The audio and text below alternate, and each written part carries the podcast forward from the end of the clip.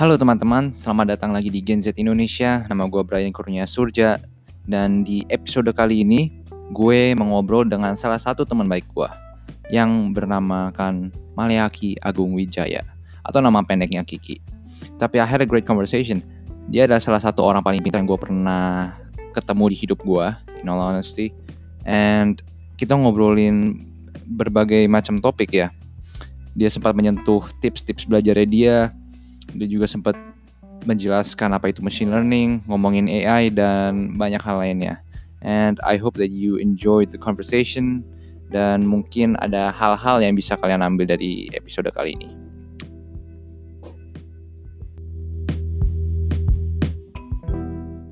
Lu tau lah, apalagi kalau misalnya lu udah mahasiswa semester terakhir, lu pasti juga concern ke nanti in the future gimana gue pekerjaannya gimana kan. Semester depan gue harus udah mulai kerja and kita mulai apply apply kerja and you know mungkin kalau lu ada di organisasi gitu gitu segala kan I mean itu juga tambah lagi kan um, workload lu kan.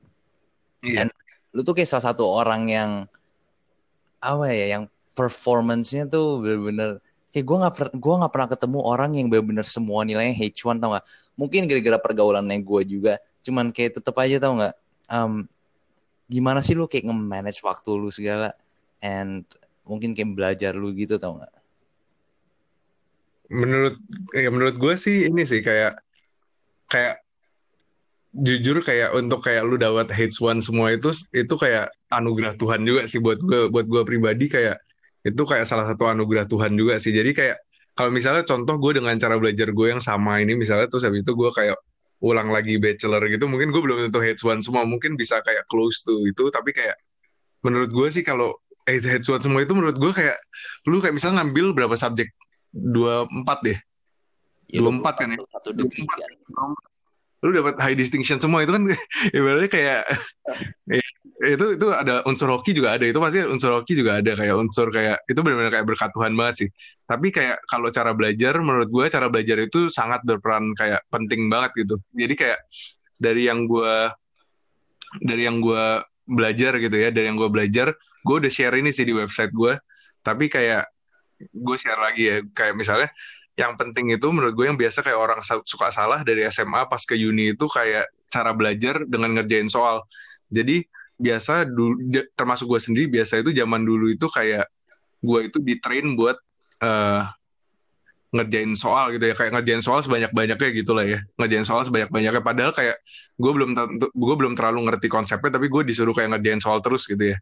Itu menurut gue kayak uh, agak salah gitu caranya. Soalnya kayak soalnya kayak di uni itu sebenarnya apa yang kayak penting itu sebenarnya untuk lu bener-bener ngerti konsepnya dan hopefully lu bisa jadikan konsep itu sebagai kayak foundation buat nanti lu ke depannya kayak misalnya pas lu kerja lu bisa apply kan itu ke dunia kerja gitu ya.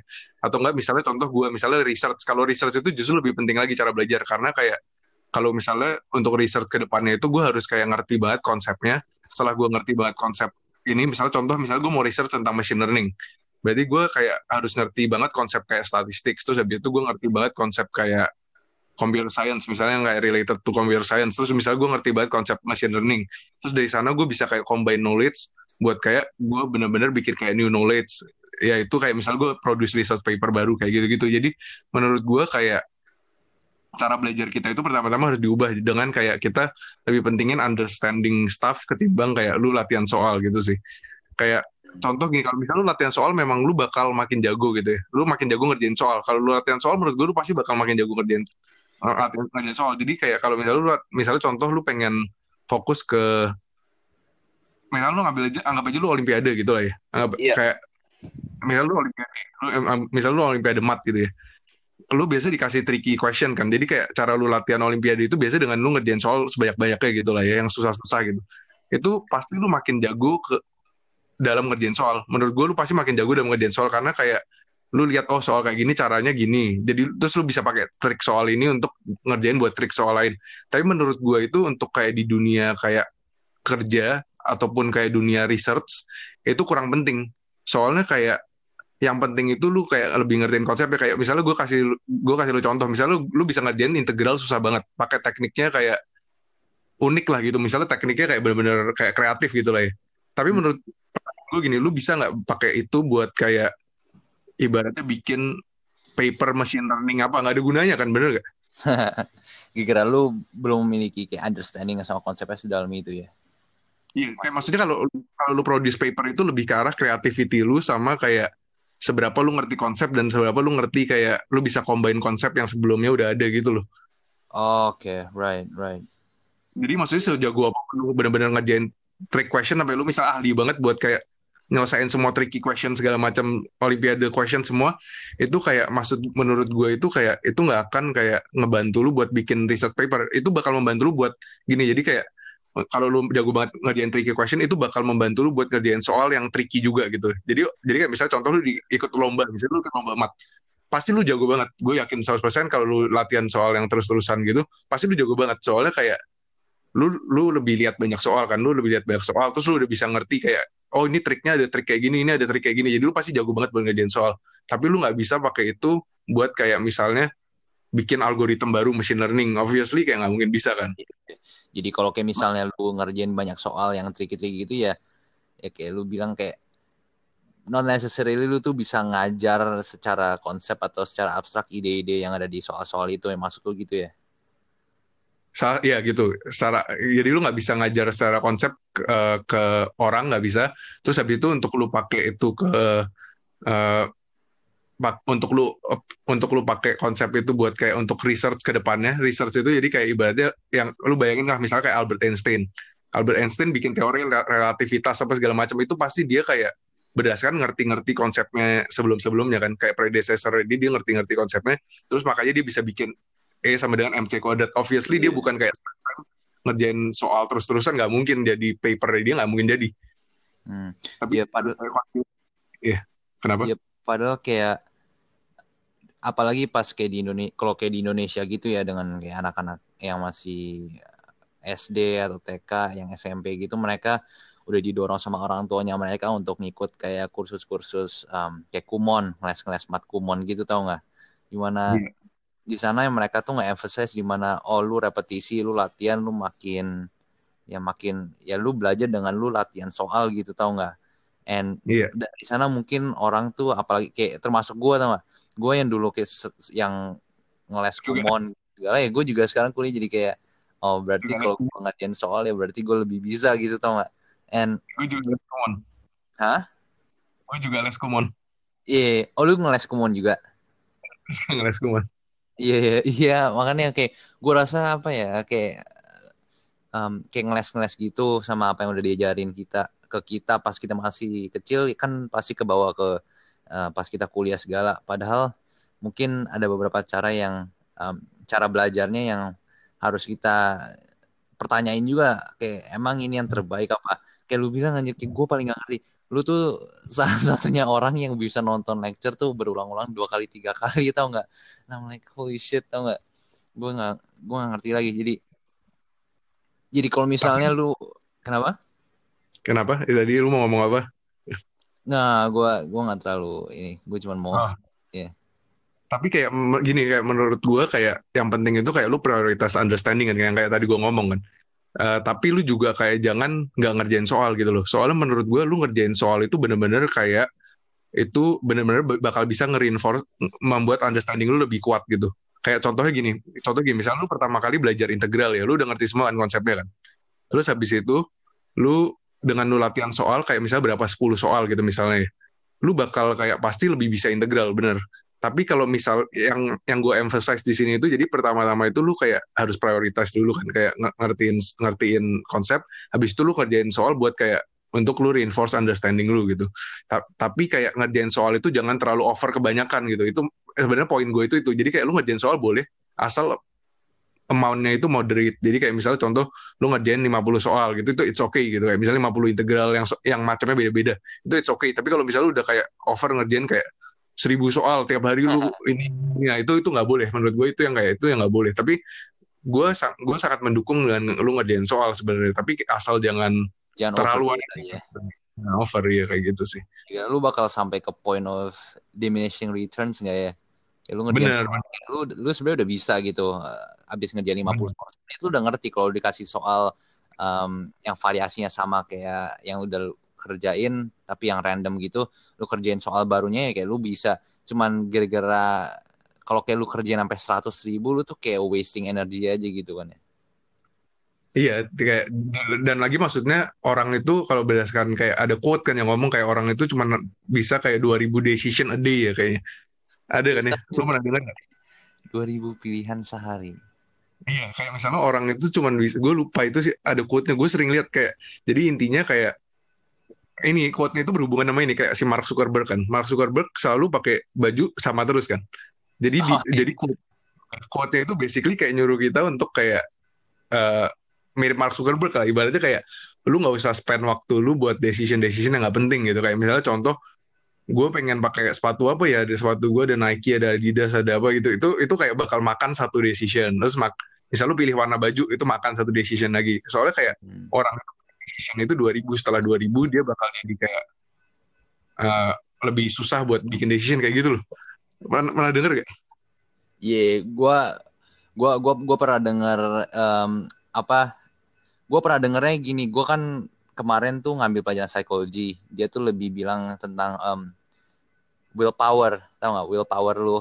Jadi kalau lu pakai willpower atau kayak tenaga mental lu gitu untuk melakukan hal-hal eh, let's say di pagi hari, nanti di siang hari atau di sore harinya mungkin lu jadi lebih lebih lebih malas gara-gara tenaga lu untuk make those decisions in the morning tuh bisa nge-affect decisions yang lu make in the in the future kalau itu make sense. Ngerti nggak?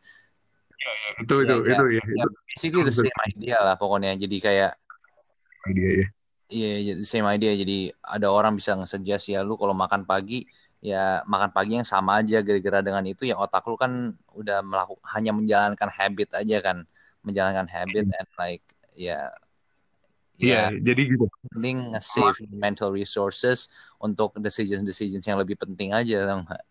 Iya, po- poin gue gitu ya bener. Jadi kayak misalnya lu udah bener-bener ngerti soalnya, lu ngerti konsepnya, udah ya lu lanjut belajar yang lain gitu loh kayak soalnya kayak eh l- ya gitu kayak maksudnya apalagi kayak kita uni gini kan kayak lu dapat konsep banyak banget gitu kan kayak sehari eh, satu semester lu dapat kayak banyak banget kan konsep. Kayak lu nggak mungkin bisa kayak kalau kalau lu pengen bener-bener nguasain konsepnya semua kan lu nggak mungkin bisa kayak ini terus lu spend time ngerjain seribu soal gitu kan nggak mungkin bisa kan? Ya, nggak ada waktunya aja ya, gara-gara ada nggak ada waktunya aja nggak sih?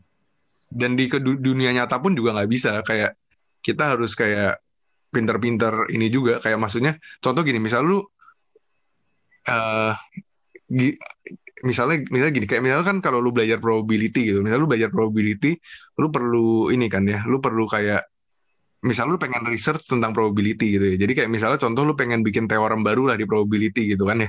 Terus habis itu memang di probability itu kan lumayan related sama ini kan ya sama kalkulus misalnya sama integral gitu. Misalnya lu punya continuous random variable itu berhubungan sama integral ya misalnya. Iya. ya kan?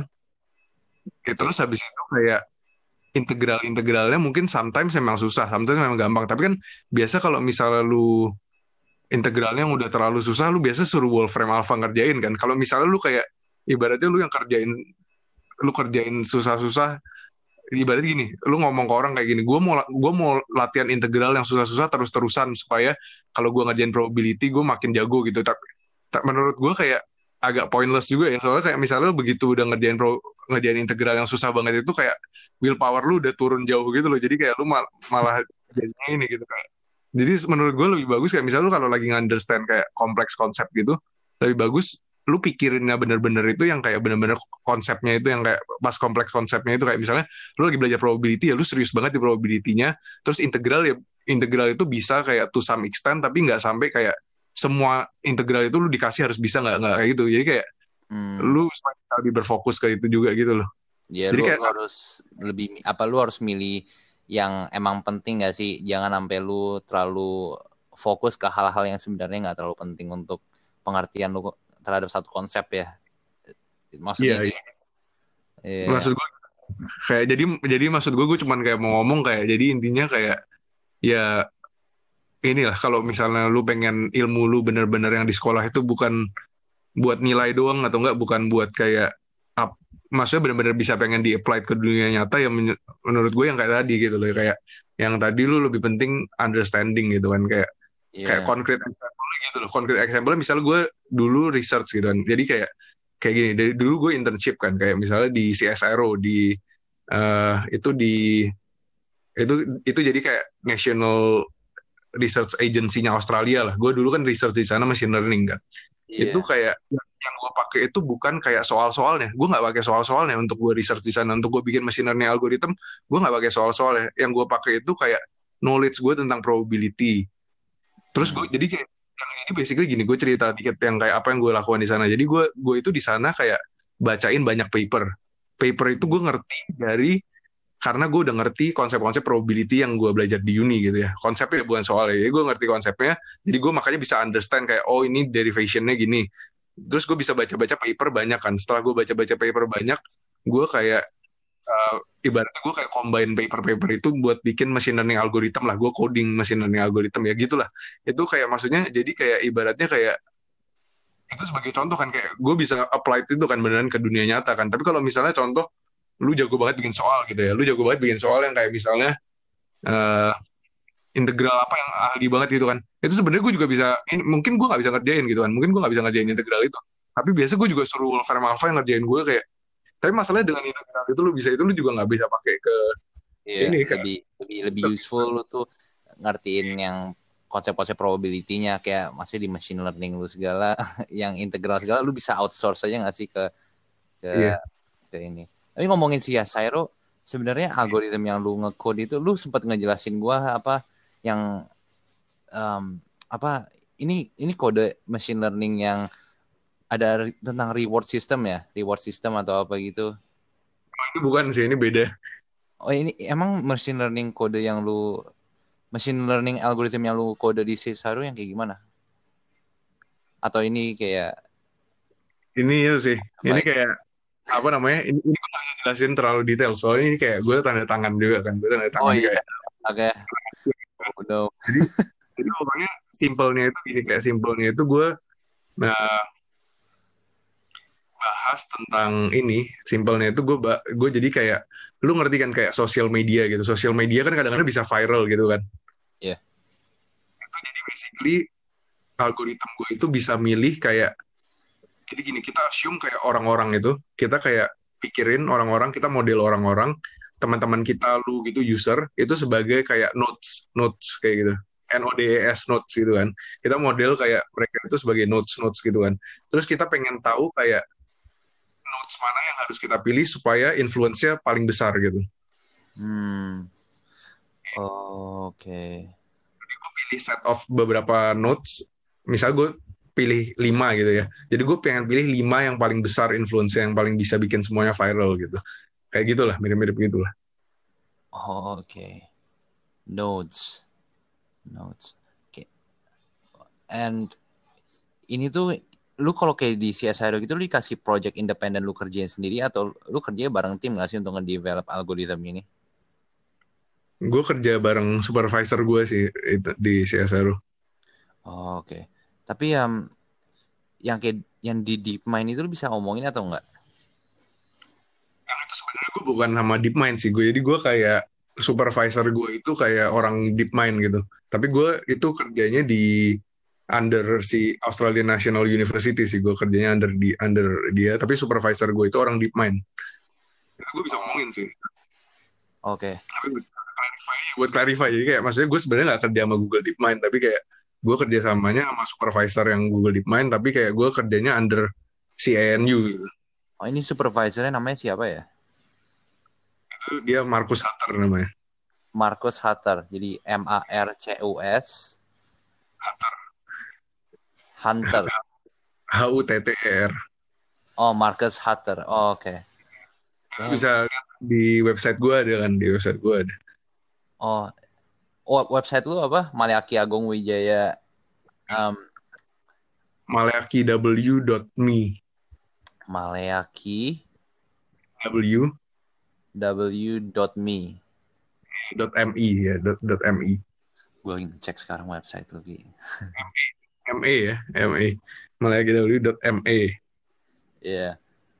um, Maleaki w.me Marcus Hatter dan dia tuh dulu dia supervisor dan dulu dia pernah menjadi satu part dari Google DeepMind. bukan dia kayak jadi gini kayak dia itu jadi uh, muridnya jadi muridnya dia itu uh, ada muridnya dia yang jadi co-foundernya Google DeepMind. Oh murid muridnya dia jadi co-foundernya Google DeepMind. Iya. Jadi terus habis itu si Marcus Sutter itu sekarang dia lagi sabbatical, dia sekarang kerja di Google DeepMind sebagai senior researcher di London di Google DeepMind. Jesus. Um, untuk orang-orang yang nggak tahu Google DeepMind, lu bisa tolong jelasin nggak Google DeepMind itu organisasi apa dan apa yang mereka lakukan? Jadi kayak intinya ya ini gue jelasin aja, tapi gue nggak kerja di sini sih. Jadi kayak ini intinya kayak DeepMind itu jadi kayak jadi DeepMind itu sebenarnya kayak uh, jadi DeepMind itu awalnya itu company sendiri gitu. Jadi sebenarnya kayak murid supervisor gue itu confound si DeepMind, Deep, namanya DeepMind Technology. Jadi DeepMind Technology itu kayak company yang memang visinya dia itu untuk research AI gitu. Terus habis itu mereka itu research AlphaGo gitu. AlphaGo, lu kalau ini ada banyak lah AlphaGo gitu, reinforcement learning base yang kayak Atari itu dia dia main oh. Atari main sama orang gitu itu dia yang iniin, yang ngurusin. Main itu DeepMind ya, itu DeepMind teknologi yang ngurusin. Terus kan oh. kan DeepMind bagus kan, DeepMind teknologi berkembang terus kan. Terus si oh. Google itu kayak interested sama si DeepMind. Si Google interested sama DeepMind, makanya dia kayak ngebeli DeepMind gitu. Jadi namanya sekarang under jadi sekarang itu jadi kayak research AI. Jadi kayak mereka itu jadi company research AI yang under Google gitu. Jadi kayak Google, jadi kalau misalnya jadi balik Google itu jadi bosnya mereka lah gitu. Jadi Google yang punya. Ya, yeah. and kalau dari experience lu bareng si Marcus ini, um, internship kan lu waktu itu kan, ada hal-hal apa aja sih yang lu benar-benar paling pelajari, yang menurut lu paling valuable yang lu bisa ambil dari ajaran-ajarannya atau supervisionnya si Marcus Hutter? I mean, dia sekarang senior researchernya Google DeepMind kan, tentunya lu bisa belajar banyak gak sih dari dia? menurut gue ini sih kayak jadi gini gue dulu itu kayak di supervise dia kan tapi kayak uh, sama juga. Jadi dia plus ada anak PhD-nya dia satu. Jadi gue di supervise sama dua orang dia sama anak PhD-nya satu. Terus habis itu kayak jadi sebenarnya untuk Markus Sutter sendiri waktu itu dia ngomong ke gue kayak dulu kan gue pasti masih second year kan pas gue kerja di sana. Uh-huh. pas gue second year itu jadi gue belum terlalu ngerti apa apa lah. Ya gue belum terlalu ngerti apa apa makanya kayak uh, dia dia dia lebih ke arah kayak kasih gue materi gitu. Dia dia waktu itu ngasih gue kayak materi tentang namanya reinforcement learning. Nanti gue jelasin kayak apa itu reinforcement learning. Jadi intinya dia bakal ngasih gue materi reinforcement learning. Kalau kalian mau belajar itu judulnya itu reinforcement learning an introduction. Itu yang ngarang itu Richard Richard Sutton sama Andrew Barto. Jadi itu itu benar-benar Bible-nya reinforcement learning. Itu benar-benar kayak intuitif dan itu kayak uh, bagus banget lah itu pokoknya itu gue rekomend buku itu kalau kalian mau belajar reinforcement learning. Terus kayak uh, gue mainly baca belajar dari buku itu sih sebenarnya. Terus kan gue kayak waktu itu gue kayak maniak gitu. Jadi jadi gue kayak gue memang kalau belajar kadang-kadang maniak kan. Jadi kayak waktu itu gue maniak gue belajar itu kayak bisa dari jam 8 pagi sampai jam 12 malam gue baru pulang gitu gitu jadi gue cepet jadi gue belajar itu cepet kan pagi sampai jam 12 malam gue gue belajar yang lumayan maniak. Jadi kayak jadi setelah, kan, setelah gue ngerti itu gue kayak bilang ke dia kan oh ini gue udah bisa bukunya. Terus habis itu makanya dia kasih gue kayak research gitu. Sebenarnya dia kasih gue research. Researchnya itu sebenarnya kayak untuk anak master gitu kan. Tapi jadi dia bilang ke gue kayak ini ya terserah lah ini lu selesaiin sebisa lu lah gitu lah. Jadi makanya gue kayak selesaiin research itu akhirnya. Tapi gue gue nggak ngerti selesaiin semua sih. Waktu itu gue selesaiin kayak setengah lah. Kayak okay. setengah dari itu lah ya jadi kayak selesaiin setengah dari research tentang reinforcement learning gitu. Terus kayak belajar dari dia ya basically kayak inilah kayak itu jadi pertama kalinya gue ngobrol sama bener sama profesor yang kayak benar-benar kayak hebat sekali gitu. Itu itu baru pertama kali. Jadi sebelumnya itu gue belum pernah ngobrol sama kayak jadi gue udah pernah ngobrol sama lecturer tapi kan itu kayak informal kan. Tapi kalau yang bener-bener eh, kalau eh, secara formal gitu. Jadi kalau misalnya kayak gue tanya pelajaran pas consultation hour gue memang sebelumnya udah ya. udah pernah. Tapi gue belum pernah sampai kayak hangout sama mereka hiking bareng itu gue belum pernah. Itu kayak pas gue sama Markus itu gue inget gue masih kayak takut-takut gitu kan. Jadi gue benar awal mulanya gue berani kayak dekat sama lecturer itu pas gue sama Markus. Gara-gara dia sering ngajak gue hiking dia sering apa. Jadi kayak itu benar-benar pertama kali. Jadi gue banyak belajar sih. Dari dia per, uh, socially gue belajar itu kan. Terus habis itu kedua gue juga belajar ketemu sama orang-orang yang memang benar-benar passionate di situ. Jadi gue banyak ngobrol itu. Jadi secara sosial gue belajar itu semua. Kalau secara subjek ya gue belajar tentang reinforcement learning dalam banget gitu. Hmm. Iya itu. Lu gue nggak bisa bayangin insight yang lu dapet ke AI reinforcement learning itu segala. I mean considering supervisor lu tuh orang di dari apa yang apa yang dulu sempat nge-mentorin yang sekarang co-foundernya Google DeepMind atau sekarang jadi senior researcher. I mean kalau look back itu salah satu opportunity paling I mean salah satu opportunity berharga banget gak sih? Bisa ya. gitu. And, sangat ini ya, kayak orang-orang sorry kenapa?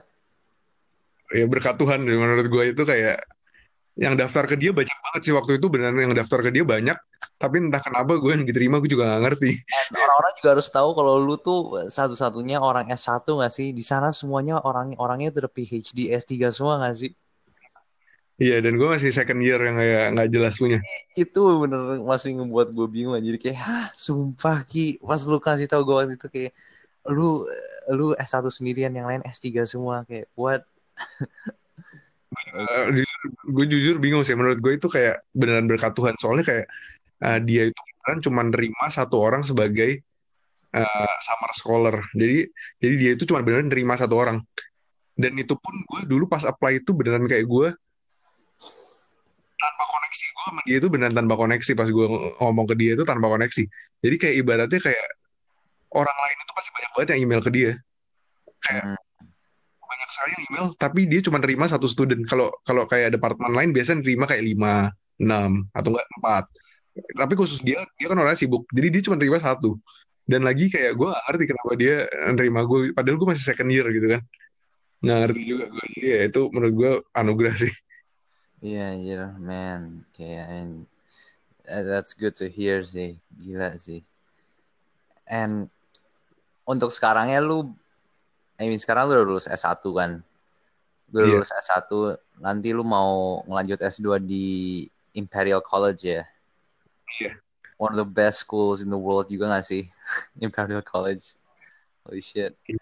Um, and itu lu mau nge-master di Masters of AI ya, Master of AI. Iya. Yeah. Yeah. And itu benar-benar based on pure interest juga ya. I mean, based on your track record juga internship lu udah di CSIRO di sama lu kerja sama yang di bawah supervisionnya si Marcus Hutter. Emang ini udah satu interest yang dari dulu udah punya ya terhadap AI gitu. Uh, sebenarnya uh, ini sih awal mula gue punya interest terhadap AI itu sebenarnya gara-gara si Markus. Jadi gini kayak dulu itu gue cerita ya, gue cerita dikit deh. Jadi kayak awal mulanya gue suka AI itu begini, gara-gara gue itu kayak suka. Oh, terlalu, terlalu, sorry sorry Ki. Oh by the way, gue cuma mau cekin dong. Ini audio gue kedengarannya jelas nggak? Jelas kok. Jelas ya, jelas ya. Oke oke sip. Oke lanjutin. Sorry sorry. Jadi kayak uh, awal mulanya gue suka AI itu itu pas gue ketemu si Markus kayak awal mulai gue suka dulu itu gue bingung gue gue gue ngapain ya gue bingung. Tapi kayak dulu itu jadi yang jelas itu gue suka sama computer science gue suka banget. Apalagi yang bagian kayak algoritma itu gue suka banget. Sama satu lagi gue juga suka banget sama mathematics. Jadi gue suka banget sama computer science sama gue suka banget sama mathematics. Tapi waktu itu gue bingung kayak kira-kira jurusan apa ya yang kayak cocok buat gue spesialisasi apa gitu kan. Terus habis itu pas ketemu Markus itu gue kayak gue kayak sadar wah ini ternyata tepat banget buat gue soalnya kayak si Markus itu bener-bener kayak orangnya suka mat banget gitu loh. Jadi kayak dia ngomong kayak kalau lu memang tertarik buat kayak belajar machine learning untuk research ya untuk research machine learning research apa itu semua lu butuh mat yang kuat banget gitu. Ya jadi kalau misalnya kalian misalnya pengen ini ya pengen kayak uh, belajar ini ya belajar machine learning gitu ya saran gue sih lu ambil subjek mat sebanyak-banyaknya apalagi yang berhubungan sama probability statistik gitu kalian ambil sebanyak-banyaknya. Soalnya subjek itu mat subjek mat ya. Subjek mat gue subjek mat itu harus ambil sebanyak banyak kayak subjek IT itu buat uh, suplemen mereka lah. Lebih jadi kayak kalau machine learning untuk research ya machine learning sama ini itu sama itu sebenarnya kayak sangat bergantung sama matematik sama kayak probability statistik itu. Jadi kayak penting banget sih. Hmm. Oke. Okay. um, awal mulanya gitu awal mulanya jadi gara-gara gue merasa kayak nah, gue suka banget sama IT terus habis itu gue pengen combine dua itu ya jurusan AI yang tepat. Jadi gue makanya pilih AI gitu. Oke okay, that's good man. And emang kalau yang kalau lu lihat dunia AI sekarang dan perkembangannya sekarang lu ada any thoughts nggak ke mungkin AI nantinya in the near future bisa kayak gimana dan lain-lain di dunia ini gitu? Uh, ini sih. Kayak pertama gue mau clarify dulu ya kayak sebenarnya AI itu kayak banyak macamnya kayak AI itu sebenarnya banyak. Jadi kayak machine learning itu cuma salah satu part of AI yang lain itu misalnya ada kayak planning. Ada yang misalnya kayak lu uh, automate something. Misal lu automate something. Out lu kalau lu automate something misalnya sistem di pabrik lu automate. Itu sebenarnya termasuk under AI tapi itu bukan machine learning gitu. Jadi kayak kalau kita ngomongin machine learning yang tadi gue omongin semua itu sebenarnya AI tapi yang under machine learning gitu. Oh.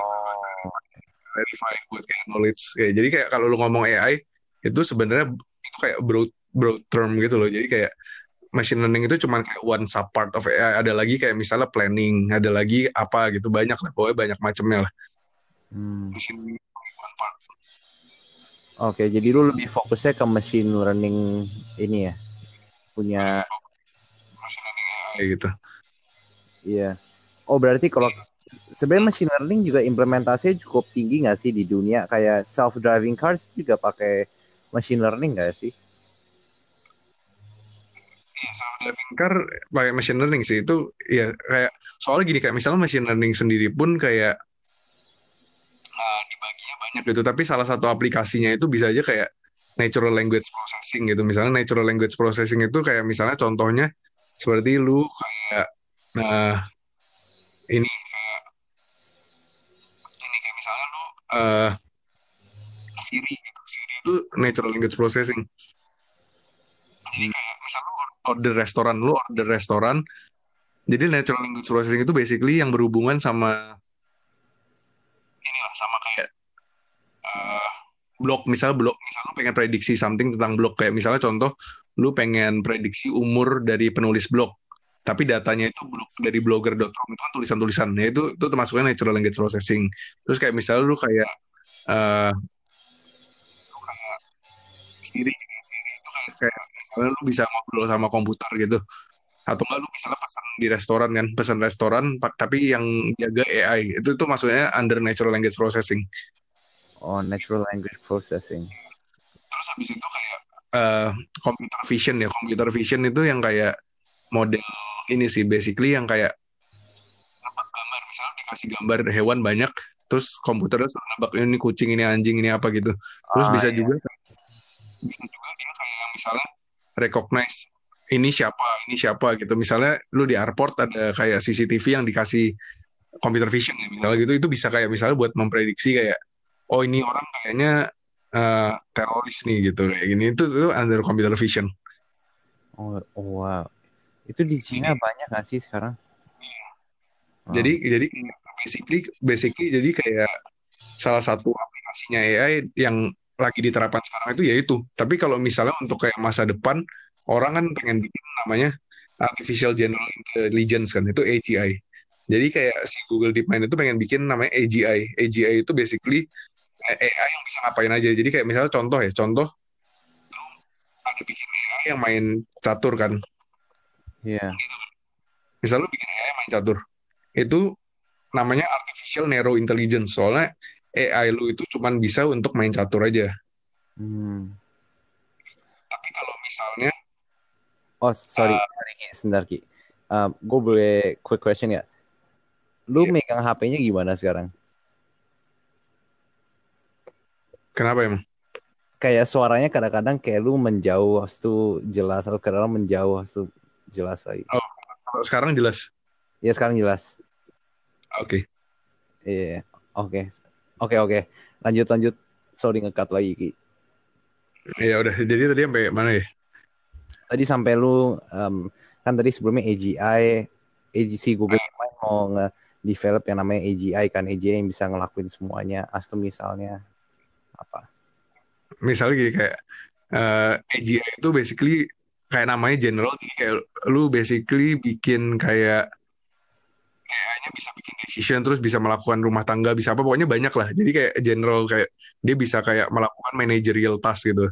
Tapi kalau misalnya ada satu lagi yang kayak zaman sekarang ya misalnya kalau zaman sekarang itu masih namanya artificial narrow intelligence kayak ANI jadi basically kalau artificial narrow intelligence itu AI-nya itu jadi cuman melakukan satu hal doang. Kayak misalnya contoh AI main catur.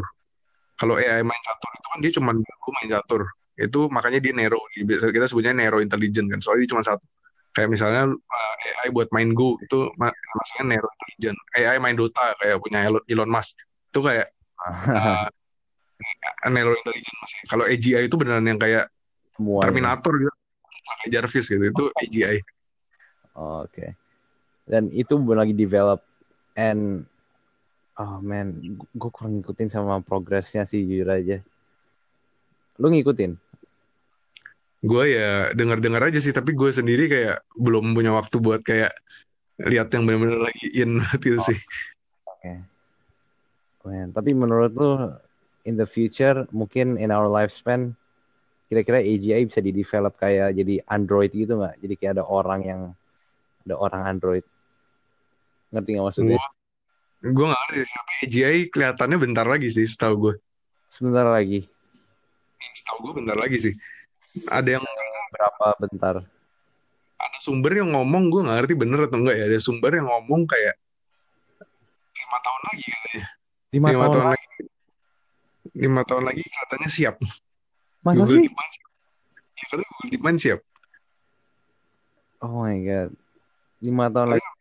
Mungkin mungkin bener gara-gara gue rasa kayak government kayak di Amerika gitu juga memiliki banyak banget teknologi-teknologi yang advance yang gak dikasih lihat ke publik deh kayaknya. And mungkin salah satu proyeknya kayak AGI gitu sebenarnya udah diterapin and in five years time mungkin udah bisa tapi ya gue kurang yakin kalau udah bisa dijalanin ke publik deh. Emang iya untuk iya. Yeah. Hmm. Kenapa? Gue setuju kayak misalnya contoh gue nggak tahu ya lu pernah dengar atau enggak yang tentang self driving car. Iya. Yeah. Gue belum pernah dengar jadi kalau self driving car itu basically kayak mereka itu sebenarnya udah siap buat ngeluarin self driving car. Tapi kayak masih ada ethical problem yang membuat itu belum bisa dijual. Kayak contohnya gini, kayak misalnya gini, lu kalau bikin AI, lu pasti pengen bikin kayak supaya dia bisa uh, ngambil keputusan yang ibaratnya paling rasional, bener nggak? Lu pengen bikin dia kayak untuk maximize kayak comfort lu apa segala macam keamanan, bener kan? Lu pengen gitu kan? Yeah. Tapi sekarang gue kasih lu kayak study misalnya gini, misalnya lu punya ini self driving car lu lagi nyetir di self driving car terus habis itu tiba-tiba ada orang yang jalan kaki ngawur gitu ngasal terus habis itu orang yang jalan kaki itu 10 orang terus habis itu lu sendiri yang satu itu dia kayak gas terus nabrak orang 10 itu mati lu selamat. Atau yang kedua AI-nya itu kayak muter ke kiri tapi lu jatuh ke jurang. Itu kalau dibuat untuk kayak mau maksimal memaksimalkan kayak safety apa dan lain-lain gitu kan pasti dia kayak lebih milih buat kayak lu bunuh diri kan. Soalnya kayak nyawa 10 orang lebih penting dari nyawa satu orang bener gak? oh man itu yang itu bener ethical question gak sih itu gimana? Itu gimana cara jawabnya?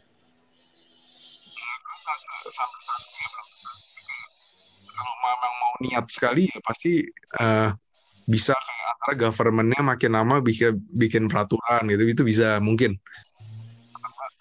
Bisa banyak banyak solusinya lah itu. Tapi kayak dalam jangka singkat ini ya belum lah kayak nggak mungkin lah. Oh kalau kayak Tesla sekarang Tesla kan sekarang bisa self driving kan oh tapi iya, belum self drive oh udah self driving kan? Itu nggak semua kan? Nggak langsung semua. Dia kan juga nggak boleh semua. Oh belum setengah-setengah setengah-setengah kan setahu gue hmm iya yeah. kayak lu sendiri gitu. Hmm oh, oke. Okay. iya. Yeah. ya gila itu itu asik kok ini. Ini self learning kan? Kalau kayak misalnya robot yang bisa ngomong gitu segala kayak menurut lu Hah? Oh sorry, Diki agak nggak jelas soalnya. Udah ada kan? Oh, udah ada ya? Um, oh sebentar Ki, sorry sorry. Kayak mic kurang jelas ya. Coba coba lu ngomong lagi. Halo ya. Oh, oke, sekarang udah jelas lagi. Lu bisa denger audio gue jelas nggak? Jelas kok. Jelas ya. Oke, okay, good good. Um, iya sekarang udah ada in terms of like kalau kayak lu ngomongin kalau lu ngomongin robot-robot robot-robot yang ngomong maksud lu udah ada tuh yang kayak gimana ya? Kayak cuman natural yang lu tadi bilang natural language processing itu. Kayak misalnya contoh setahu gue ini gue denger kayak Google itu katanya udah bikin uh, robot buat lu pesen restoran gitu. Jadi kayak lu bisa ngomong ke robotnya kayak uh, lu pengen tempat tiga orang bla bla bla gitu. Terus robotnya itu bisa jawab lu persis sama kayak manusia jawab lu. AGI itu satu ini tuh yang lebih ini gak sih yang lebih orang-orang um, banyak yang interested in kayak ini apakah robot bisa hidup apakah mereka bisa coexist dengan kehidupan manusia gitu kan. Itu gak sih AGI iya. Yeah. and lu tahu game namanya Detroit Become Humans nggak? Enggak tapi ini game tuh tentang ya ini jadi ini tahun 2035 and di tahun 2035 ini mereka tuh udah ada um, ada ada satu ras kayak android android robot-robot ini robot-robot manusia tuh udah seakan-akan kayak satu ras yang berbeda dengan manusia. Jadi ini udah bukan tentang kayak warna kulit lagi tapi ini udah lebih tentang lu tuh android atau lu tuh manusia tau nggak? Oh. And yeah. gue gue kayak ngeliat game itu kayak anjir emang bisa ya? Kayak mungkin gak ya? Secepat itu kayak tahun 2035 and kita punya android android yang kayak manusia aja gitu tau gak kayak tubuhnya segala udah bisa jalan melakukan hal-halnya sendiri gitu. Gue nggak ini sih gue gue juga nggak nggak ngerti sih tapi kayak uh, yang pasti yang pasti teknologi pasti bakal berkembang pesat banget tuh soalnya kayak uh, kayak kalau dari kata teman gue yang intern di Google DeepMind dulu kan pas gue di ini kan pas gue lagi research itu itu jadi gue kayak ada teman gue yang kayak udah intern di sana dia kayak PhD student gitu. Terus habis itu kata dia ini katanya orang-orang di sana itu bener-bener kayak pinter banget gitu loh. Jadi kayak uh, orang orang-orangnya pinter banget. Terus habis itu komputernya bener-bener yang kayak canggihnya minta ampun. Jadi kayak ini ini aside aja. Jadi kayak gue pas lagi bikin agent reinforcement learning itu gue perlu kayak sekitar seminggu buat gue train agent. Jadi kayak ini gue jelasin dulu dari reinforcement learning itu apa. Oke. Okay. Jadi basic, ya, jadi gue jelasin itu lah ya. Jadi kayak gini, uh, uh, reinforcement learning itu basically kayak, uh, jadi machine learning itu ada tiga part gitu lah. Ya. Di machine learning itu ada tiga branch. Yang pertama itu supervised machine learning. Supervised machine learning itu basically kayak uh, kita punya training data. Namanya kita jadi punya label training data. Jadi contohnya misalnya uh, lu punya data lu misalnya pengen memprediksi umur seseorang gitu ya. Tapi lu punya data gitu lu punya data mungkin bentuknya Excel mungkin bentuknya CSV uh, eh, lu punya data kayak ada umurnya gitu. Jadi misalnya ada nama terus ada umur terus ada sekolah ada apa gitu. Jadi lu punya datanya. Jadi lu jadi ibaratnya train jadi ibaratnya data lu di label itu nama itu under supervised machine learning. Jadi biasanya itu problemnya itu lu lu pakai data yang lama terus lu memprediksi something yang baru itu namanya supervised machine learning. Okay. Terus yang kedua itu unsupervised machine learning.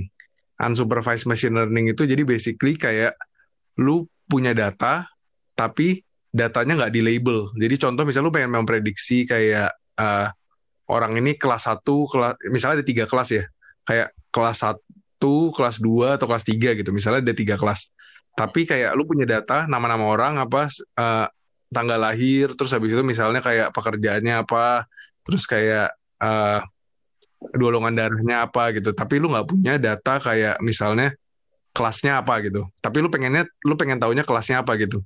Jadi unsupervised machine learning itu kalau data lu itu unlabeled. Itu kan namanya unlabeled kan gara-gara lu pengen prediksi tentang kelasnya tapi lu nggak punya data kelasnya. Jadi Lu punya informasi atau data yang lain-lain. Lu nggak punya label data yang lu mau pakai maksudnya. Iya gitu, ya maksud gue gitu. Jadi unla- jadi datanya itu kita sebut dengan unlabeled training data. Jadi kayak lu punya unlabeled training data, tapi datanya itu masih berguna. Jadi yang lu lakukan biasanya kayak lu cluster gitu, lu cluster. Jadi lu yang mirip-mirip, yang jadi kayak individual yang mirip-mirip, itu kemungkinan jadi satu kelas, yang mirip-mirip lagi jadi satu kelas gitu. Jadi intinya kayak lu biasanya cluster training data. Jadi kayak lu bayangin datanya, data lu itu ada di kayak suatu ruangan gitu ya. Data lu di suatu kayak dimensi gitu. Terus habis itu datanya itu yang kayak kita assume-nya yang kayak makin mirip itu jadi satu klaster. Jadi misalnya kita jadi ada tiga klaster. Jadi kita pengennya itu id- ideal skenario-nya itu semua yang kelas satu itu bergerombol jadi cluster one, semua yang kelas dua itu bergerombol jadi cluster two gitu kayak gitulah basically gitu. Unsupervised machine learning itu jadi lebih identik dengan kayak clustering atau gitu-gitulah. Tapi underlying principle-nya itu jadi lu punya datanya unlabeled. Terus yang ketiga ya, ini ini yang reinforcement learning nih. Yang ketiga itu jadi reinforcement learning reinforcement learning itu jadi basically kayak uh, AI-nya itu pertama-tama misalnya contoh lu main game gitu ya. Lu main game misalnya game tembak-tembakan lah Counter Strike atau gimana. Jadi AI-nya itu pertama-tama lu biarin gerakannya ngasal kayak terserah dia mau ngapain aja terserah random lah pokoknya. Terus habis itu misalnya AI lu berhasil nembak musuh gitu ya. Terus musuhnya mati gitu misalnya. Lu Iya. kasih dia reward, lu kasih dia reward. Tapi kalau AI-nya nggak sengaja mati gitu misalnya. Lu kasih dia penalty terus kayak over time kayak semakin berjalannya waktu lu pengen AI lu itu maximize rewardnya gitu jadi basically kayak reinforcement learning itu kayak maximize reward gitu ngerti gak? Iya jadi reinforce jadi cara kerja algoritmnya adalah pertama lu terserah mau melakukan apa pun yang lu mau tapi dia itu tuh belajar melakukan hal yang harusnya dilakukan atau aturan gamenya ini melalui reward sistemnya itu jadi setiap kali lu Iya. melakukan hal yang benar lu dikasih reward gitu kan Iya benar benar. Jadi kayak itu itu sebenarnya kit- memang reinforcement learning itu dimodel dari cara manusia belajar gitu. Kayak misalnya gini, misalnya contoh pas kita masih kecil kita lihat api gitu kan. Wah, api bagus nih gitu kan. Terus kita kan berusaha megang kan. Kalau pas kita Iya. megang api kan kayak tangan kita kebakar. Pas tangan kita kebakar kita langsung merasa kesakitan kan. Penalti kan. Terus kita kayak rationally kita gue nggak mau megang api lagi gitu. Soalnya penalti gitu kan. Tapi kalau misalnya lu kayak eh, makan es krim gitu kan lu seneng, lu dapat reward gitu kan. Gue pengen makan es krim terus gitu kan. Gitulah. Mirip-mirip gitu. Jadi dia nge-model caranya manusia belajar dan diimplementasinya ke algoritma iya gitu. Oh. jadi kayak AlphaGo AlphaGo itu kayak gitu. AlphaGo itu kayak gitu. Jadi intinya dia pengen jadi ibaratnya itu lu bayangin kayak ada namanya reward system. Reward systemnya itu pokoknya mathematics. Makanya kenapa gue bilang mathematics itu penting? Karena reward systemnya itu mathematic model gitu. Terus habis itu jadi kayak pas lu dapet pas lu eksperi pas model lu agent namanya kita sebutnya komputer program kita itu kita sebut agent. Jadi kalau agent lu experience something itu kita update mathematical modelnya. Terus habis itu dia dapat kita kasih reward atau penalti gitu. Tapi itu semua jadi mathematical mathematical model kita itu makin pintar gitu. Jadi makanya agentnya bisa makin bagus. Kayak misalnya contoh AlphaGo. AlphaGo jadi makin pintar dia bisa ngalahin kayak si orangnya gitu kan. Si siapa? Juara dunianya pemain Go gitu kan. Kayak gitu.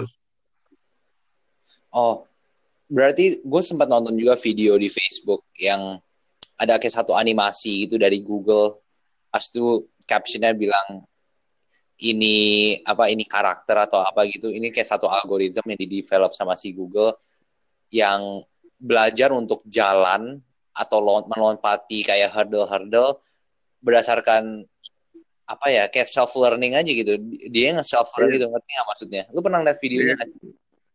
nggak pernah tapi gue itu reinforcement learning ya itu reinforcement learning Sebenarnya kayak begitu. Jadi ini algoritma yang belajar dengan dirinya sendiri dan akhirnya bisa melakukan hal-hal yang yang yang kita mau lihat gitu ya. iya itu reinforcement learning Gila. I mean, kayak tadi kan lu udah sempet lu lu banyak ngatribusin kesuksesan lu ke ke Tuhan gitu kan.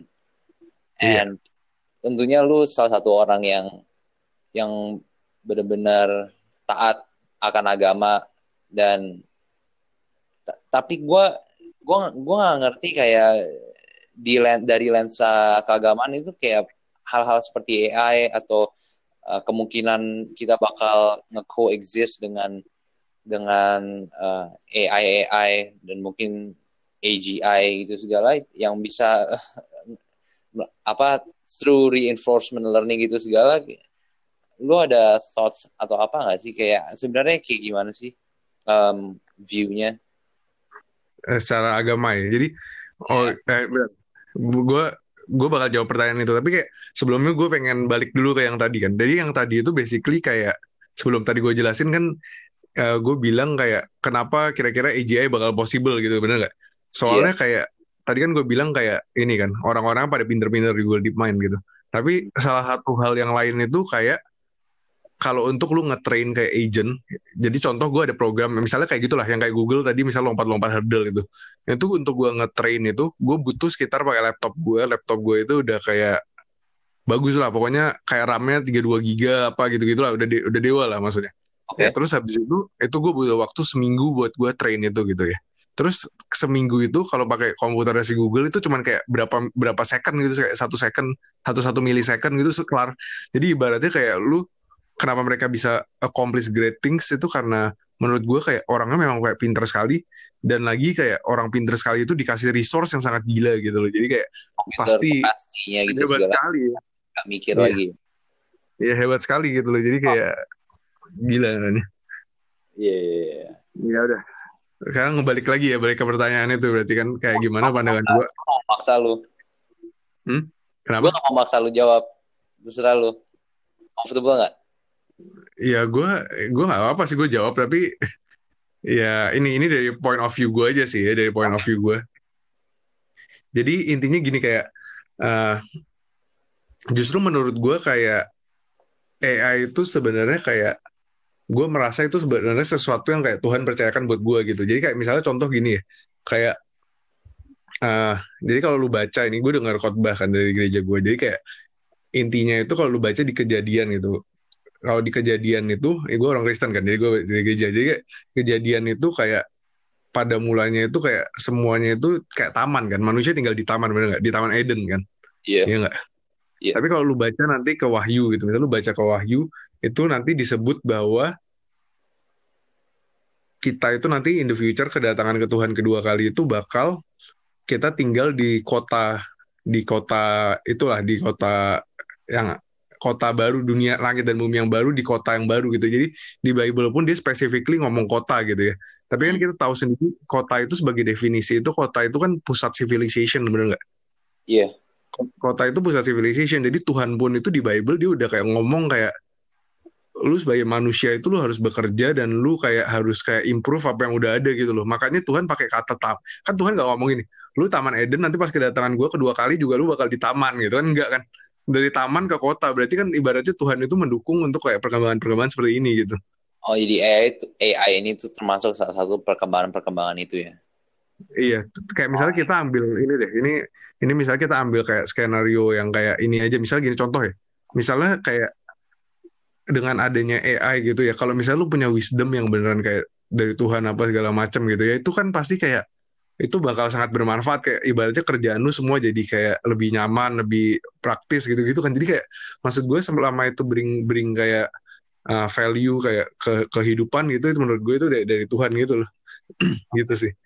The only reason kenapa gue nanya ini gara-gara kalau beberapa tahun yang lalu um, gue tuh sempat ngedengar kayak uh, oh kalau misal waktu itu tuh lagi gila-gilanya kalau nggak salah pas si Obama lagi presiden ada rumor-rumor atau broadcast message gitu um, bakal kita bakal dimasukin chip tau gak chip di ke, ke kepala kita jadi seakan-akan oh. ya bakal mulai ada human apa human genetically modified lah. Pokoknya ada modifikasi-modifikasi uh, manusia dan mungkin ini kayak pencemaran dari ciptaan Tuhan gitu kan. And itu menjadi main kontroversial nah, gue nggak tahu kalau I mean um, kalau kalau begitu kan mungkin view-nya kurang positif kan. Gue nggak tahu kalau AI sebenarnya tuh di dari um, dari lensanya keagamaan itu tuh sebenarnya kayak gimana gitu. Ya ya ya gitu. Uh, kalau dari pandangan gue sih gitu sih ya. Tapi kayak memang beberapa menurut gue uh, yang benar-benar menyimpang dan ada itu gue nggak ngerti juga. Kayak misalnya contoh uh, misalnya dulu itu orang sebenarnya menurut gue asal itu membawa dampak positif itu menurut gue sesuai value aja gitu ya kalau buat dari pandangan gue gitu ya. ya kayak misalnya contoh zaman zaman zaman dulu gini kan. Ada orang Kristen yang memang konvensional sekali yang kayak misalnya dia bilang kalau uh, lu sakit deh lu harus doa ke Tuhan gitu. Lu nggak boleh minum antibiotik apa nggak boleh. Tapi menurut gue itu pandangan seperti itu tuh salah gitu. Itu sama aja dengan yang kayak tadi misalnya lu pakai Google Glass buat supaya belajar lu lebih cepat atau enggak misalnya lu kayak uh, anggap aja ada yang misalnya obat lu obatnya itu kayak mengandung hormon tertentu jadi kayak lu bisa lebih konsentrasi gitu misalnya. Menurut gue hal-hal seperti itu ya nggak apa-apa gitu dipakai kayak bukan curang atau gimana gitu ya. Soalnya itu maksud maksud gue itu itu kayak membawa dampak positif gitu kan itu membawa dampak positif dan lagi itu kayak nggak mereplace Tuhan juga loh ya. maksudnya kayak itu bentuk salah satu kayak ibaratnya kayak bahan-bahan dasar yang lu pakai itu kan semua dari ini kan ya, dari kayak ciptaan Tuhan kan. Kalau lu bikin kayak gitu semua dari ciptaan Tuhan kan. Kayak misalnya lu pakai besi. Besi siapa yang bikin Tuhan? Apa gitu-gitu kan. Kayak misalnya balik lagi ke ayat tadi deh. Ayat tadi yang kejadian sama ini. Kalau lu baca ya, lu baca benar-benar di kejadi di Wahyu itu ditulisnya itu uh, eh, gue gak bisa point out pasalnya tapi nanti lu baca aja kayak intinya di Wahyu itu di uh, digambarkan kayak ke kerajaan Tuhan itu bakal seperti kayak uh, jalannya berlapis emas apa gitu-gitu kan lu pernah dengar nggak ayat-ayat seperti itu ada kan ya yang kayak kayak jalannya berlapis emas terus habis itu uh, pintunya bagaikan apa gitu-gitu kan ada kan ya Hmm, Ingat gua gua nggak bisa I personally gua gua gua personally nggak bisa recall tapi oke okay, I'm I'm following you I'm following you. Iya. Jadi intinya gue juga nggak bisa recall ayat tepatnya ngomong gimana. Gue harus Google dulu kalau gue mau recall. Tapi basically kayak di Bible itu di Wahyu ada yang kayak ngomongin kayak kota Allah itu nanti bakal kayak gimana, surga bakal kayak gimana gitu. Dan salah satunya itu kayak ada emas berlapis emas jalannya gitu-gitu loh. Tapi kayak kalau lu perhatikan sebenarnya itu itu kayak mengandung arti bahwa sebenarnya kayak ya berarti sebenarnya di surga itu bakal jadi kayak pusat kebudayaan kita yang sekarang dan itu semua hasil olahan manusia. Jadi kayak sebenarnya kalau pandangan yang kayak bilang kayak lu manusia lu sebagai orang Kristen lu harus doa doang lu nggak bisa pakai obat nggak bisa apa sebenarnya salah gitu menurut gue itu merupakan sesuatu yang salah gitu soalnya kayak uh, yeah. memang Tuhan yang memberi kesembuhan tapi Tuhan juga mem mem mem memakai sarana-sarana itu gitu loh dan Tuhan tidak melarang juga Tuhan justru mengencourage kan kalau dia bilang yeah. ada emas di sini di sini berarti kan itu encouragement nggak lu kayak harus mengembangkan teknologi terus itu kan encouragement ya yeah. oke okay. gitu yeah. sih yeah I can see it man oke okay. yeah man lu benar-benar dalam juga ya. Gue juga dengar tadi kayak lu cara lu ngejelasin reinforcement learning gitu-gitu segala. Lu benar-benar enthusiastic banget sih sama AI sih. Gue bisa ini. Emang nanti lu pas masters di Imperial College lu bakal belajar lebih dalam lagi tentang kayak reinforcement learning gitu-gitu segala Uh, iya sih, gue bakal jadi kayak gue ngebias, gue bakal ngambil kayak uh, mathematics for machine learning. Jadi gue bakal ngambil course yang kayak ibaratnya uh, matnya yang buat machine learning yang lebih advance lah. Gue ngambil mat kelas mat gitu, gue ambil. Terus gue juga ngambil kayak uh, reinforcement learning gue bakal ambil sama deep learning. Gue pengen kayak belajar deep learning sih, kayak neural network gitu-gitu. Neural network. Itu gue, iya neural network. Jadi gue itu deep learning itu deep learning. Jadi kayak itu gue kayak ini sih gue udah pernah belajar itu tapi gue belajarnya kayak bener-bener yang kayak dikit banget gitu cuman satu lecture doang waktu itu. Hmm. dan gue belum sempat untuk kayak belajar dari Udemy untuk ngertiin apa itu deep learning untuk nyoba kayak misalnya pakai keras atau uh, tens apa kayak tensor gitu-gitu. Tapi kayak itu kayak kayak ibarat itu library Python by the way. Tapi itu kayak gue pengen belajar itu sih soalnya itu bener-bener lagi banyak dipakai jadi nanti gue bakal belajar tentang deep learning banyak di Imperial gitu jadi kayak excited gue lumayan excited sih buat itu. Oh anjir hebat hebat. Kalau misalnya misalnya ada orang yang nggak tahu coding sama sekali nggak tahu machine learning sama sekali lu bakal advice mereka gimana? Kalau misalnya mereka mau mulai atau mereka ada interest gitu. Menurut gue gini sih kalau dari gue personally kayak uh, eh pertama ya tadi bilang pertama yang tadi kayak study tips gue itu kayak pertama itu lu kayak ubah dulu cara belajar lu gitu. Setelah lu ubah cara belajar lu lu bakal belajar itu jadi something yang fun buat lu karena itu bener-bener lu bisa apl- aplikasikan ke mana-mana gitu kayak. Jadi kayak pertama lu ubah itu kan. Terus habis itu setelah lu ubah itu belajar mat itu menurut gue nggak bakal jadi boring lagi. Soalnya itu nggak cuma ngerjain soal doang. Lu bener-bener kayak oh ternyata lu bisa ngitung kayak eh ini kan kayak misalnya lu pertama kali lu belajar multi hole problem itu kayak probability problem gitu itu kayak kalau lu pengen lihat itu juga ya lu bisa lihat di website gue lah di dunia nyata gitu ya Iya, ya lu bisa lihat di website gue. Jadi pe- belajar mat itu nggak bakal boring lagi.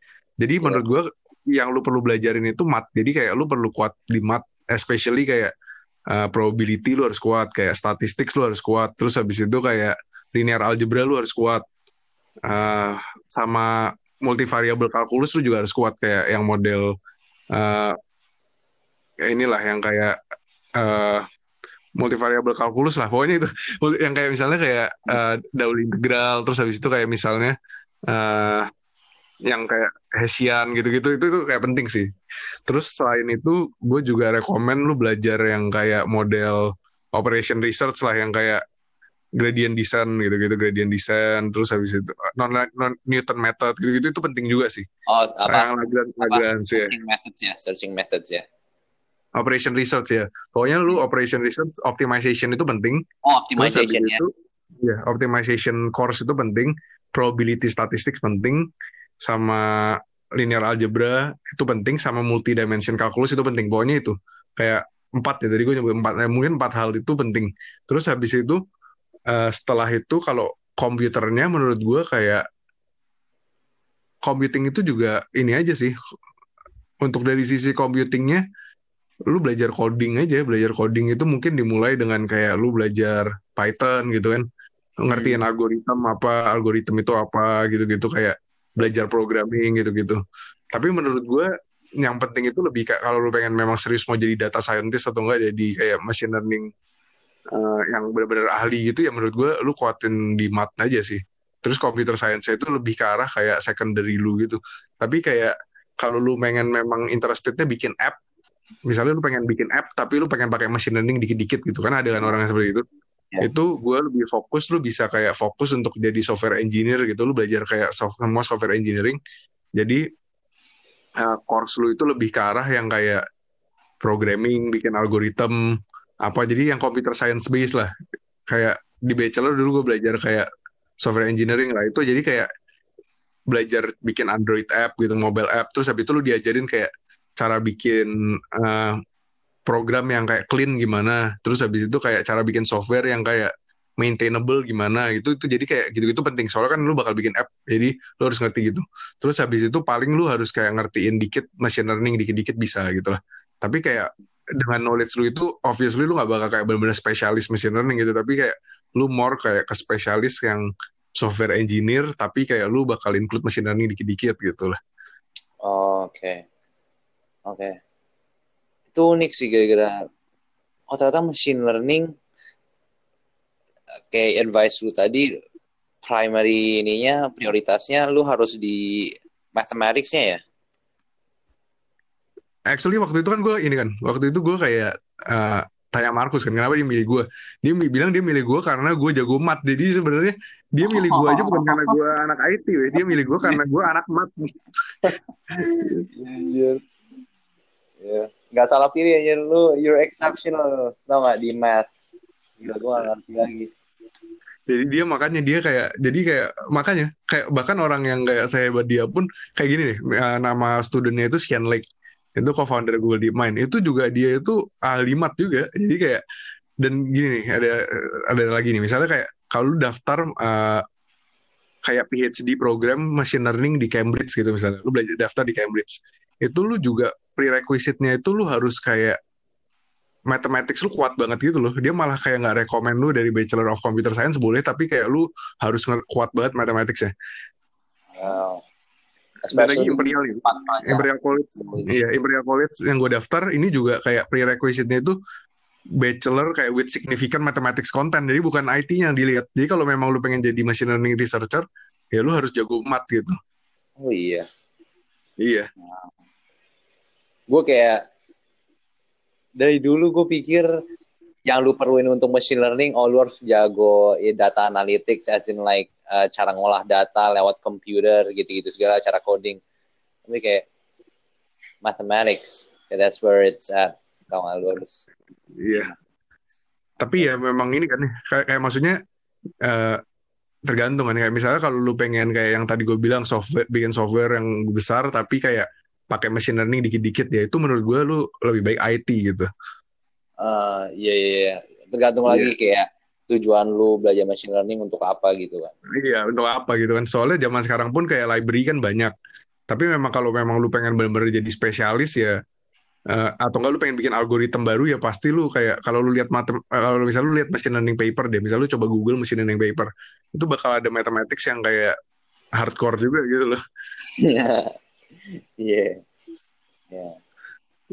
Ya, inilah yeah. and um, mungkin sekarang gue mau ngasih lu lu ada mau ngomongin apa nggak mengenai websitenya lu? Kayak blog-blog yang lu tulis dan oh, yeah. rencana jadi, lu.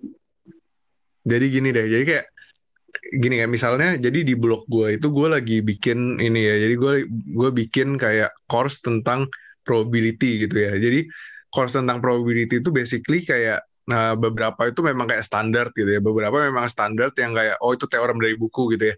Tapi kayak di situ itu gue kasih kayak uh, intuition intuition yang kayak dari gue sendiri original. Jadi itu itu benar kayak original yang kayak menurut gue random variable itu gini, menurut gue distribution itu gini-gini dan itu kayak uh, banyak kayak uh, unique things juga lah. Jadi kayak ibaratnya teoremnya ya memang mau nggak mau sama ya sama.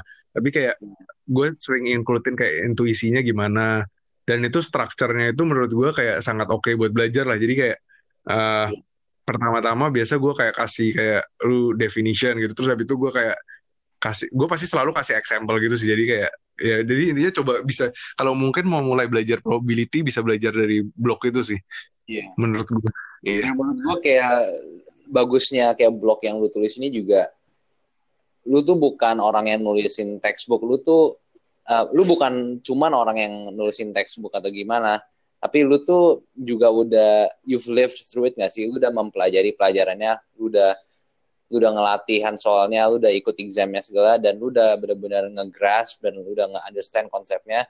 Dan sekarang lu dengan melalui blog ini lu mau coba ngebantu orang-orang yang belum ngerti foundations of probability um, mendapatkan insight ke probability melalui apa yang lu udah pelajarin dan lu mau ngekomunikasi ini dengan intuisi lu dan dengan cara yang paling gampang aja gak sih biar mereka gampang cerna segala iya. ya. Iya, iya. Terus habis itu in the future kayak ini sih, gue merasa juga kayak uh, resource di Indo itu yang tentang kayak gini itu masih dikit gitu kayak maksudnya yang kayak model uh, probability apa segala macam gitu-gitu kan itu masih dikit. Mungkin machine learning udah ada beberapa ya, tapi kayak untuk kayak mathematicsnya setahu gue itu masih kayak agak dikit gitu. Jadi kayak ke depannya itu gue pengen kayak bikin ini kayak probability content gue itu gue pengen Indonesia akan kan. Jadi gue pengen bikin Indo Indonesian versionnya. Terus habis itu gue pengen bikin mungkin kayak statistics content gitulah, math-math yang berhubungan sama machine learning lah. Terus habis itu kayak selain itu jadi versi Indonesia-nya ya. Terus selain itu gue juga pengen bikin kayak nanti, tapi ini masih lama sih pasti.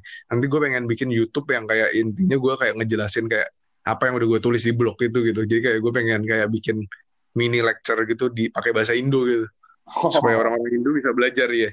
Kayak Khan Academy tapi versi Indonesia-nya. Iya, tapi kayak ya tapi kayak jadi intinya intinya gue pengen pakai kayak style apa yang dari gue udah pelajarin gitu kan ya. Kayak misalnya uh, di Indonesia itu kayak ini kan ya kayak banyak kan orang kayak ini kan yang ngerjain soal apa gitu-gitu kan ya. Tapi kayak gue nggak ngomong semua sih kayak uh, ada beberapa yang udah oke okay banget gitu. Tapi tapi ada beberapa yang kayak uh, memang karena marketnya minta ngerjain soal ya jadi ngerjain soal gitu tapi kan nggak ada salahnya juga ngerjain soal juga berguna kok. Tapi kayak menurut gue yang kayak untuk kayak ngebahas konsep-konsep detail gini mungkin masih kurang gitu ya. Soalnya kayak marketnya Indonesia memang kayak ngerjain soal terus gitu kan. Jadi kayak market yang kayak konsep memang kurang kan. Jadi gue pengen kayak ibaratnya suplemen market itu dengan ini gitu. Hopefully ya, kayak iya. iya. Menurut gue ini bisa membantu mereka banget sih untuk uh, ngegrasp dan ngertiin konsep-konsepnya sih Iya, dan ini kan gue, uh, jadi gue kalau mau memakai lecture ini, ini gue dari ibaratnya cara belajar kayak ini kan, cara belajar ibaratnya kayak Western culture, kayak gue pakai cara belajar Western culture tapi di Indonesia kan gitu loh. Jadi kayak Iya. kayak ini bakal benar-benar serasa kayak orang kuliah di luar gitu lah. Tapi Orang kuliah di luar tapi pakai bahasa Indonesia gitu. orang-orang lokal gitu. Iya kayak gitu. Jadi kayak kayak iya jadi apa apa namanya visi gue ya kurang lebih kayak gitu sih. Jadi gue pengen kayak memperkenalkan itu juga sih. Eh, Yeah, I'm really excited eh, itu lah. Kenapa? Yeah, I'm I'm really excited for that sih. Apa series probability yang lu bakal bikin? Um, lu bakal bikin YouTube account juga kan nanti kan in the future. Iya in the future ya in the future gue bakal bikin tapi kayak masih in the future kayak eh, oleh Imperial setahun kan setahun sibuk gitu jadi kayak Eh, mungkin blog ini yang gue selesaiin dulu nanti blog habis selesai gue kenapa?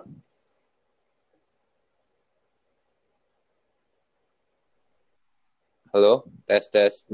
halo ya halo Oh iya, kenapa kenapa Ki?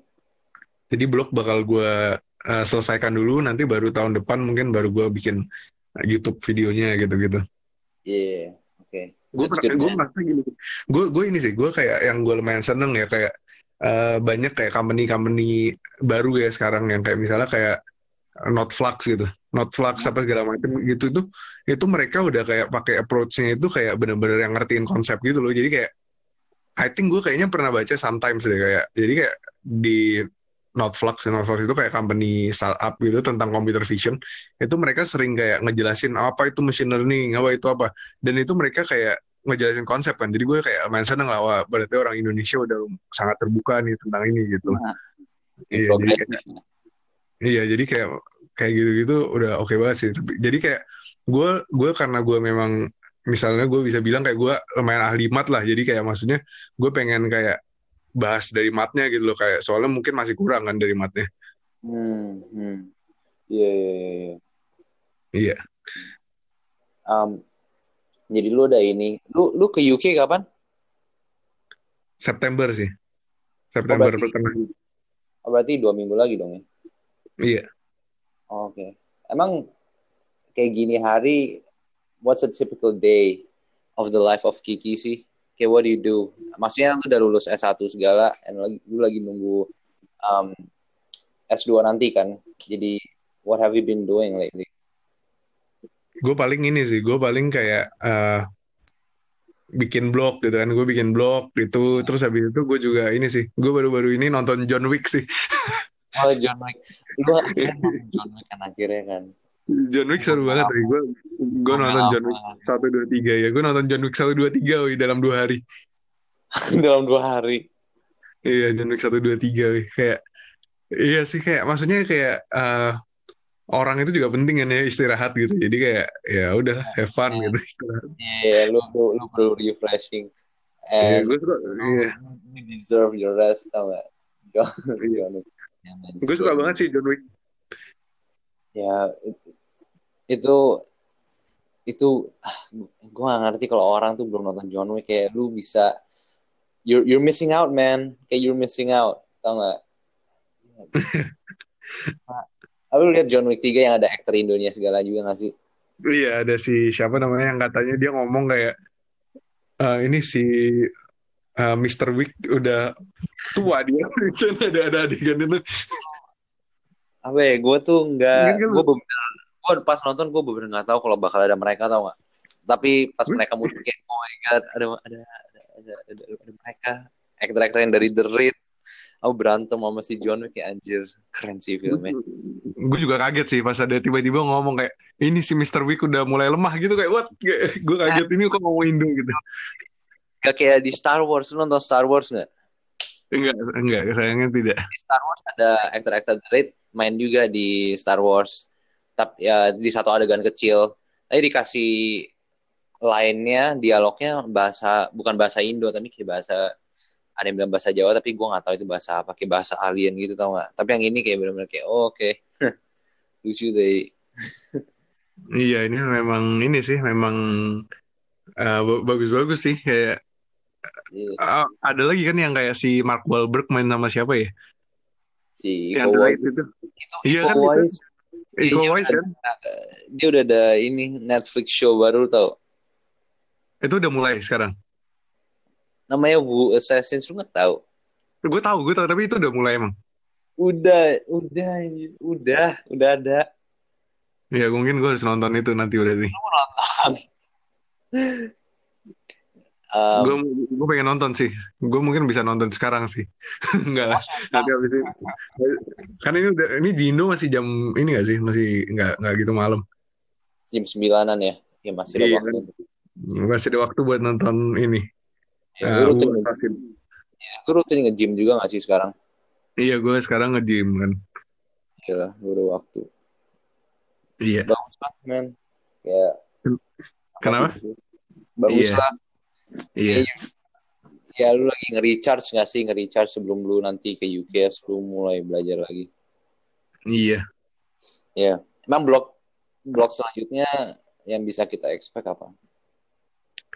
Aduh, probability itu gue udah ini sih, gue udah nah empat, gue udah empat topik kan ya. Gue udah empat topik tuh satu topik itu bisa sekitar 12 sampai 16 pages gitu. Jadi itu benar-benar makan waktu sih. Gue gue nggak ngerti sih. latex sih untuk Iya. ngeketikinnya dan itu uh, kalau orang-orang nggak tahu latex tuh lu harus ngekode untuk ngeketiknya and itu benar uh, makan waktu banget sih. Ya, sebenarnya bukan masalah latex ya sih, masalah kayak "Oh, ini gimana ya gue jelasinnya itu gitu-gitunya sih yang kayak Iya, iya ekspres- ngekspresiin apa yang lu pikir ke kertas itu nggak segampang itu ya. Iya, dan dan soalnya gue kan cuman ini nggak ya, nggak sih kayak nggak bisa langsung kayak kayak ibaratnya kalau gue punya notes gitu kan gampang gue bisa langsung kayak oh ini gini gini gini gini. Tapi kan kayak maksudnya itu berarti cuman gue doang yang ngerti. Tapi kan gue mikir kayak gimana ya intuisinya. Terus gue nulis example juga harus detail banget kan. Berarti gue nulis example kayak tiap langkah gitu harus gue kayak oh ini dapet karena ini karena ini karena ini gitu kan harus detail kan. Kalau misalnya lu kerjain sendiri kan cepat bisa kayak langsung uh, X coordinate sama dengan ini gitu kan gara-gara nggak usah dipikir gara-gara apa kan langsung oh ini ini gitu Iya, benar benar benar. iya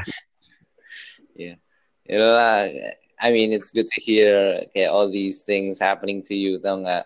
Um, ya udah paling gue I just wanna wish you all the best for your future endeavors and uh, again terima kasih lagi kalau apa lu udah mau menyediakan waktu untuk hadir di podcast ini, Kiki. Oke makasih juga Alright, All thank you.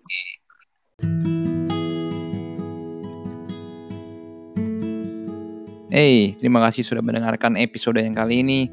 Jika kalian enjoy episode yang kalian baru saja dengarkan, tolong subscribe, leave a like, and um, I will see you in future episodes.